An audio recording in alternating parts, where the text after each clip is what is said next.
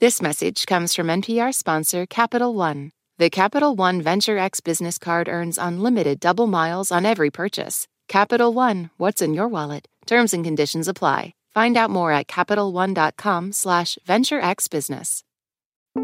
You're listening to Shortwave from NPR. Okay, confession time. I love thunderstorms. The sounds, the flashes of light, the ground rumbling. I love all of this when I'm indoors. But when I'm outside in the rain and seeing lightning coming my way, I, a full grown adult, become terrified and run into the nearest building. I've been that way ever since I can remember. And Aurélien Roy, a physicist at École Polytechnique near Paris, says he was the same as a kid. I think, like many kids, I was uh, at the same time scared and fascinated by the lightning and thunder, by uh, the big flash of light that you see, and uh, waiting for the sound to to know uh, if it's far or if it's close. My my dog was always uh, frightened by by the lightning and uh, shaking like this. And lightning doesn't just scare dogs and kids, it has real world consequences outside of raising our heartbeats. Storms delay flights, lightning strike buildings and wind farms. People get struck by lightning every year. Between 2006 and 2021, 444 people in the United States died from a lightning strike. Aurélien and his multinational team are on a mission to draw lightning away from planes, people, and other precious objects. And it turns out, despite a brief flirtation with rockets, scientists' starting point is technology that's over 250 years old. What we have uh, for the moment as a solution to, to redirect or to, to protect uh, from lightning is uh, the, the, lightning rod invented by uh, Benjamin Franklin uh, a few centuries ago. And actually, this is the, the only method that is known to be efficient to protect uh, against lightning. But it's most of the time limited to a few meter height. Basically, the big technology we have to defend ourselves against lightning is a big metal rod that, when placed on top of a three story building, covers about a 10 meter radius, or roughly 33 feet. The range of action of this lightning rod is relatively limited because uh, it corresponds roughly to the height of the lightning rod. And there's only so high up you can reasonably build a lightning rod. Today, nobody is uh, using a, a kilometer size lightning rod because uh, it's too complicated to generate, to produce, and to install. Plus, these days, we have huge buildings. I mean, this method can't even protect an airport. And past or present, there's large swaths of land that are unprotected. It's a problem in need of a 21st century update. Today on the show, lightning. How it works, why rockets are not the answer, and how high powered lasers could be the key to protect the world from dangerous lightning strikes. I'm Regina Barber, and you're listening to Shortwave, the daily science podcast from NPR.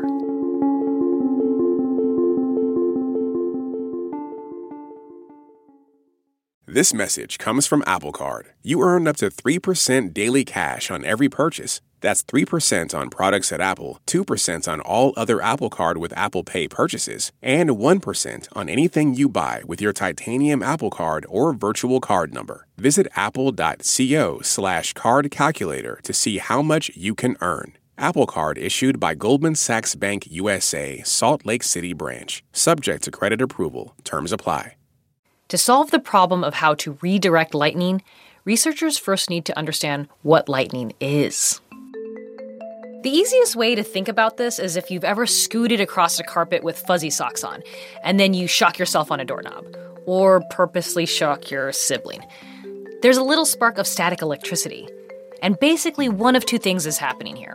Either you're accumulating electrons, those negatively charged subatomic particles, on yourself, or electrons are being ripped from you, making a part of your body a supercharged thing, where before you were more or less neutral, no big charge imbalance. In either case, your body wants to be balanced again. So that imbalance of electrons results in these subatomic particles literally jumping off your body or to your body from somewhere else. That is mini lightning you see as you shock yourself. As for what that means for lightning out in the world, that's what's happening to the clouds in the sky. Water and hot air currents move those electrons around. Lightning happens when, uh, when you have formation of uh, huge clouds in the in the sky with a charge inside the clouds. And actually, the charge appear in the clouds when you have a big uh, movement of particle of water in the sky. And because some space are hotter and some are colder in the skies, you have some air that goes up and some air that goes down, and it it makes friction. And it's like when you when you touch um, a, sweat, the wool. Um, yeah, the sweater, the wool sweater. When you touch it very fast, you can make electricity. The clouds become charged, and electrons either want to travel to the ground or connect with a positively charged cloud. That's lightning. And while it's very unlikely that lightning will hit a person, every year it damages trees, buildings, and delays many flights. So, what's used now to redirect lightning away from buildings is a lightning rod. It's a pointy piece of metal that acts as a conductor, letting electricity flow through it. And it's connected to the earth or grounded. Since the rod is grounded, it can attract lightning and siphon off excess charge from the clouds, reducing the likelihood of lightning. Aurélien says that there's technically another method that successfully redirects lightning rockets. In the end of the 20th century, the fact to use uh, rockets with an electric uh, wire attached to the rocket. So if you send a rocket with a very long wire be behind the rocket, 100 meter or even more, the, the rocket with the wire will uh, will start to be charged in the presence of the of the electric field created by the the lightning cloud, and it will induce a lightning and guide it uh, along the, the wire. Uh, so you can have a guiding of the lightning like this. But this rocket approach has a lot of downsides. It requires a very precise uh, timing to shoot the rocket. And also, it can only work one time. So it was never really considered as a protection for lightning because uh, it's too expensive. It's waste and it can fall. Uh, you don't exactly know where. and you have to retrieve uh, what what remains of the rocket. But this is basically what, what we want to do with the laser, but with something that doesn't fall down and that you can use uh, continuously when you need it. So, okay, lightning rods cover too small an area, rockets are impractical. Enter those high powered lasers. In 2021, Aurélien and his team successfully used a laser to redirect lightning for the first time ever. This is how it works. The laser shoots a beam into the air and it forces molecules in the air to undergo ionization. In every molecule uh, in, in air, so you have uh, nitrogen and oxygen. You have some electron uh, around the molecule. And if you send energy on, on this molecule, uh, you can detach uh, some of this electron outside. And uh, then the electron can go everywhere. They used a laser that pulses a thousand times a second, which basically creates a column of air with all these free electrons, turning it into a giant lightning rod. This experiment was done on a remote Swiss mountain, where a telecommunications tower is struck roughly 100 times a year. So, on the Swiss mountain, um, uh, the difficulty of this uh, station was uh, that it's not accessible by road, so you need to use a gondola to go there or to use a, an helicopter. And uh, so we use the gondola for most of the equipment, but for that we had to design uh, a laser that would be able to be splitted in small parts to fit in the gondola. It took four months to install everything. So we had to separate the laser in several parts to put it in the gondola and to make the laser uh, in one part again uh, on top of the mountain. It was an exciting moment because this laser, it's a fulfillment of a decades old idea. But a successful test wasn't possible until recently due to a number of things. First, the lasers had to get more powerful. We choose a laser technology that is able to, to shoot 1,000 laser pulses per second.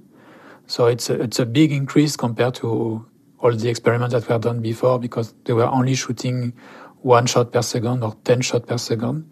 So we have much more chance to catch the lightning when it's uh, developing and to guide it during uh, its propagation. Second, it turns out it's really hard to predict where lightning is going to be to test these lasers. Aurélien's team found a solution for that too. We choose the place where the lightning happen often every year, about uh, 80 or 1,000 times uh, every year. And more important, all the time the lightning is hitting uh, the big tower that is installed on top of this mountain called uh, Mount Säntis. So we can be sure that for all this lightning event, we, we know where the lightning will go. Even if you go in a country that, uh, that records uh, thousands of lightning every year, this lightning can, can, can be one kilometer or two kilometer away from the position where you are. But the challenges don't stop at laser power and lightning prediction. There's also the disruptive temperature changes and the many ways the field site is impacted by all the terrible weather associated with lightning. You have a very strong wind during the lightning storm, uh, up to hundreds of kilometers, a, a lot of rain also. And also you can have uh, electricity shut down during the lightning. So we had to, to face all this uh, difficulty during the experiment and it took us uh, also one month to make the laser continue to work and because they had to be at the station when the lightning storm was happening, they had to sleep on the mountain right next to the tower. So at the beginning, we, we were trusting that the weather forecast could tell us precisely when the lightning will come. But after a few weeks, we realized that the forecasts were not very precise and that uh, the weather was changing very fast. So um, after this, we decided to stay all the time on the mountain and to sleep on the mountain. So every morning we had to start the laser. We have to estimate if there is a chance of lightning, then to call for the airport to say we will use the air corridor, so please uh, be ready oh. to to stop the air traffic. And then uh, we have to mm-hmm. confirm uh, one hour before shooting to stop the air traffic and we can start uh, to shoot the laser. In the study, the laser was able to protect a whopping 180 meter radius, which is why Aurélien thinks lasers have a lot of promise, and he hopes to one day extend the laser way higher, hundreds of meters in the sky to protect an even wider radius. But that will require more data and probably more mountaintop lasers in more places around the globe. It's a feat that will take careful planning and probably years to accomplish. In the meantime, I'll be happy looking at lightning, knowing that my irrational fears are one step closer to being put to rest. Thanks to science.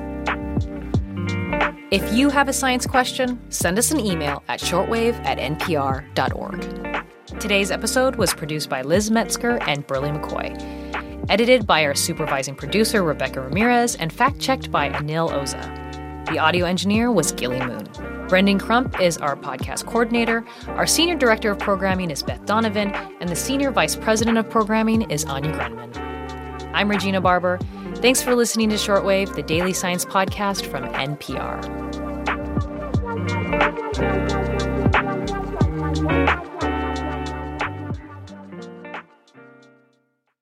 This message comes from NPR sponsor ShipBob.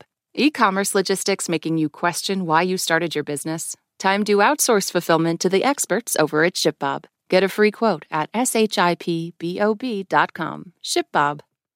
This message comes from NPR sponsor REI Co op. REI has gear, clothing, classes, and advice for camping and glamping, biking and hiking, axing and snacksing. Visit your local REI co op or rei.com for the million and one ways to opt outside. Black perspectives haven't always been centered in the telling of America's story. Now, we're taking center stage. Introducing NPR's Black Stories, Black Truths, a collection of Black led stories from NPR's podcasts. Search NPR Black Stories, Black Truths wherever you get your podcasts.